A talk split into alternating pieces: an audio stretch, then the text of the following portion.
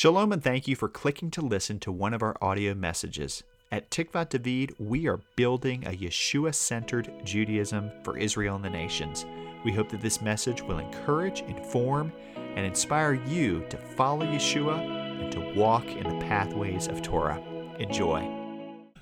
Well, last week we covered Philippians chapter 3, verses 4 through 8, where Paul listed his impeccable Jewish credentials. And then we discussed the jolting statement in verses 7 and 8, where Paul says, But whatever gain I had, I count that as loss for the sake of Christ. Indeed, I count everything as loss because of the surpassing worth of knowing Christ Jesus my Lord. For his sake I have suffered the loss of all things and count them as rubbish, in order that I may gain Christ so, in our discussion last week, we noted that Paul is using rhetorical language to emphasize the surpassing greatness of Yeshua. Very importantly, we noted that Paul's words here should not be understood in a hyper literal fashion. Paul's point is not that everything in the world, uh, including his Jewish identity, accounts to or amounts to nothing or rubbish to him.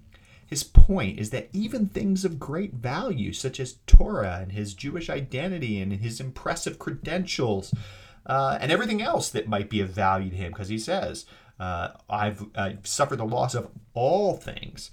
Uh, these things that he has in mind pale in comparison to knowing Messiah Yeshua. And remember, Paul is writing a letter, and his statements here are being communicated with a desired outcome for his Philippian audience. If they leave Yeshua, if they leave this apostolic Judaism subgroup that they're a part of and they return to full engagement with the broader pagan culture in Philippi, they will they will likely return to better lives than they're currently enjoying.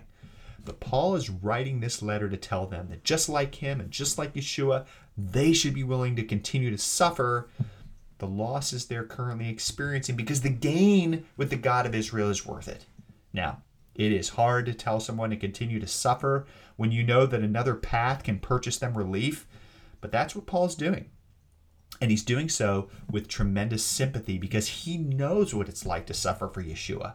But he's confident that his why will continue uh, and will convince them to stay the course. So in verses 9 through 11, he continues to build his why. Why should they maintain allegiance to Yeshua? As Philippians. So let's read those verses, then we'll discuss them. So verse uh, verse uh, nine is really a continuation uh, of of the thought that he started in verse eight. So he says, "In order that I may gain Christ." That's the end of verse eight, beginning verse nine, and be found in Him, not having a righteousness of my own that comes from the law, but that which comes through faith in Christ, the righteousness from God that depends on faith, that I may know Him and the power of His resurrection and may share his sufferings, becoming like him in his death, that by any means possible I may attain the resurrection from the dead. So let's start with verse 9. In, in this verse, Paul uses the word righteousness twice. There's a, a righteousness that he doesn't have, and there's a righteousness that he does have. So first he says, not having a righteousness of my own that comes from the law, from the nomos or the Torah. So curious what you think Paul's saying here. What does he mean? And what's his point when he says that he doesn't have a righteousness of his own that comes from the law? You know, often this statement is interpreted uh, based on a major flaw in how Second Temple period Judaism is understood. For example, commenting on this statement uh, where Paul says, um, you know, in verse 9, that he doesn't, uh, he, he not having a righteousness of my own that comes from the law. Uh, the ESV Study Bible says that this refers to a righteousness based on obedience to the law. Uh, now, that's a very common reading of what Paul is saying that he doesn't have, the kind of righteousness he doesn't have.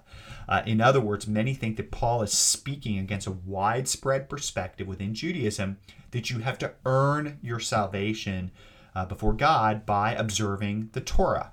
And that Paul is contrasting that idea with the righteousness that he has, uh, which comes through faith in Christ in the second part of verse 9. So that, that contrast that I just presented, that's referred to as the old perspective on Paul. Um, and, and the old perspective is still held by, by many Christians, especially those with a more reformed or Calvinistic perspective. Um, but the fact is, is that this idea and this sort of uh, this this perspective has never been a viewpoint that Judaism advanced uh, in a significant way. So it's very questionable as to whether Paul is actually um, speaking against the idea that that you had to earn your salvation or merit your standing before God by observing Torah. Uh, Judaism didn't think that, or the evidence is that the I think the best evidence is that Judaism didn't think that during Paul's day. Uh, and they don't think that now that you earn your standing with God by Torah observance. Rather, Judaism has always embraced the fact that entrance into the covenant with God is based on his mercy, not our merit. That is, um, I, I referenced the old perspective on Paul. What I just said is the new perspective on Paul, and that was uh, that that the new perspective was popularized uh, basically a, a, a, generation ago in the 60s and 70s by the work of E.P. Sanders and his uh, his watershed book Paul and Palestinian Judaism, where he basically said, you know, this the way we've understood Paul and what he was responding to in the Judaism of his day, it, it's it's problematic because Jews didn't really believe that you you earned your salvation through Torah observance. They believed that uh, back then, and again, this is continued through Judaism, that entrance into the covenant is based on grace and mercy, uh, and that you stay in the covenant uh, by obedience and faithfulness to God. So, so in other words, um, you know that that's that's it's it's improbable that Paul is speaking against an idea that probably didn't exist. So then the question is, what does Paul mean here when he says not having a righteousness of my own that comes from the law? Well, I think Paul's point is that uh, if if even he uh, as a top shelf credential Jew, if he needs uh, Christ for his righteous standing before God, then certainly the Philippians uh, need Christ for their righteous standing before God. Put differently and more specifically, Paul is saying here in verse 9 that even as a Torah faithful rock star Jew with all these, you know, credentials that he mentioned in verses 4 through 8, he still needs the divine mercy of God, the gift of God in Yeshua. Uh, and, and they do also as this point. Again, Paul's making these statements. Again, he's, he's not writing complex theology. He's writing a practical letter, not for himself, but for his audience.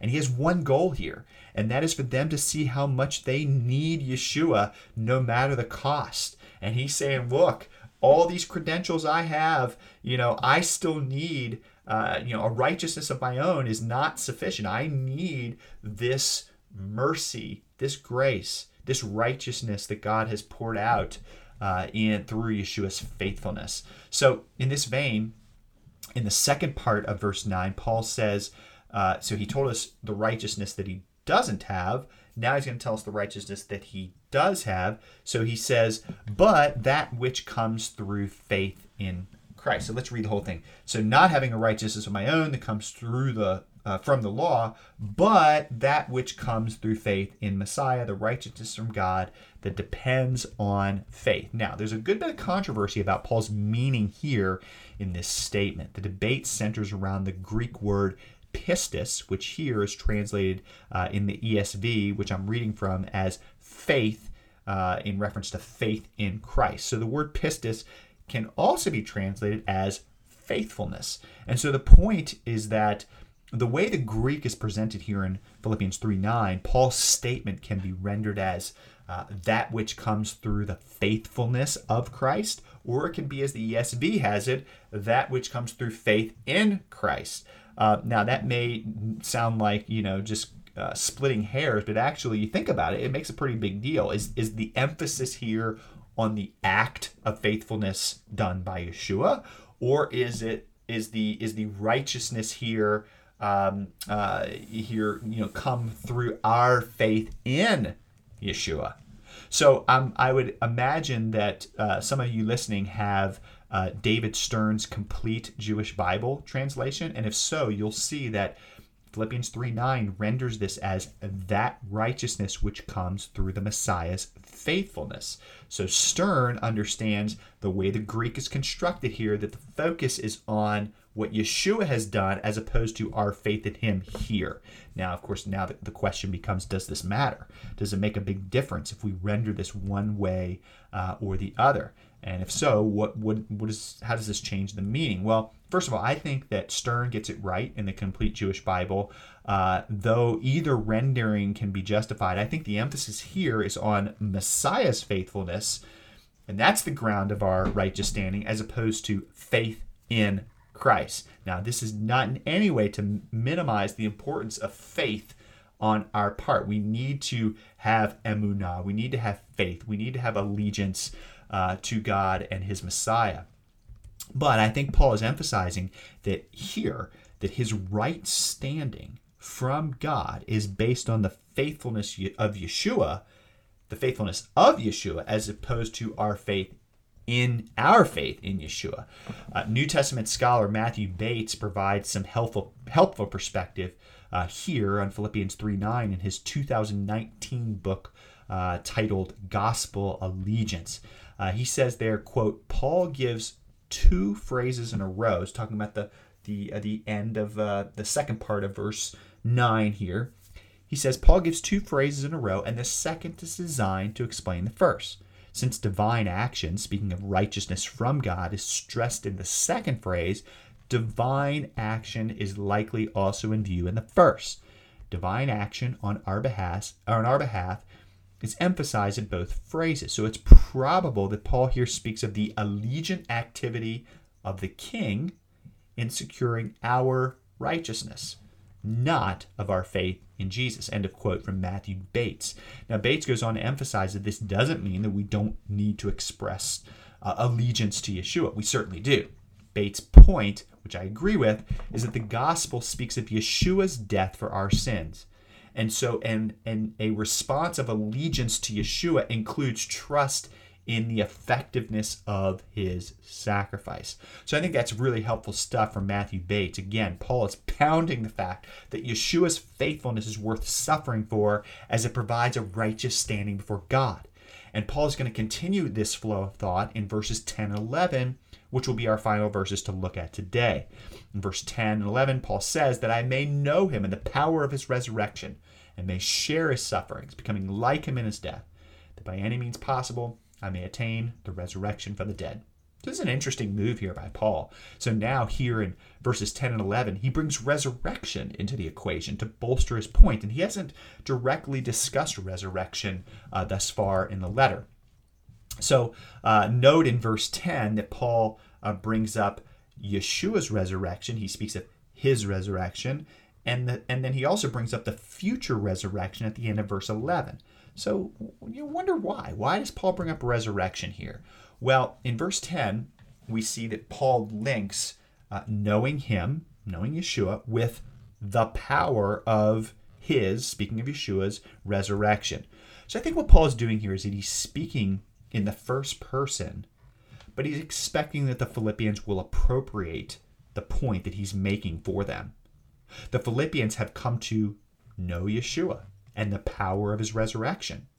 And that association with Yeshua and the righteousness found, the righteous standing found in him, it's the means that will lead them to verse 11, which speaks of attaining the resurrection of the dead.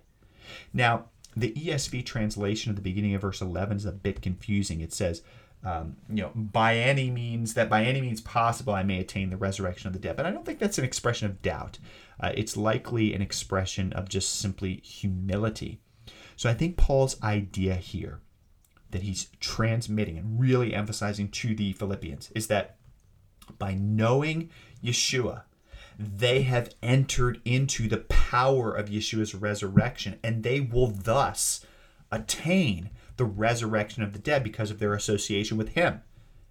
And that's a great reason to continue to suffer and not go back to their native local gods. Paul is hoping that they will calculate the costs here, and that if they do go back to the gods, they will be losing their hope in the resurrection of the dead, which is something that probably they want to be a part of, to say the least. And so this is our hope as well. Yeshua's faithfulness, which is the righteousness from God, it's the ultimate gift from God to us. And Yeshua's resurrection gives us a taste of the resurrection to come, which, of course, has been a central hope in Judaism since the Bible came to be.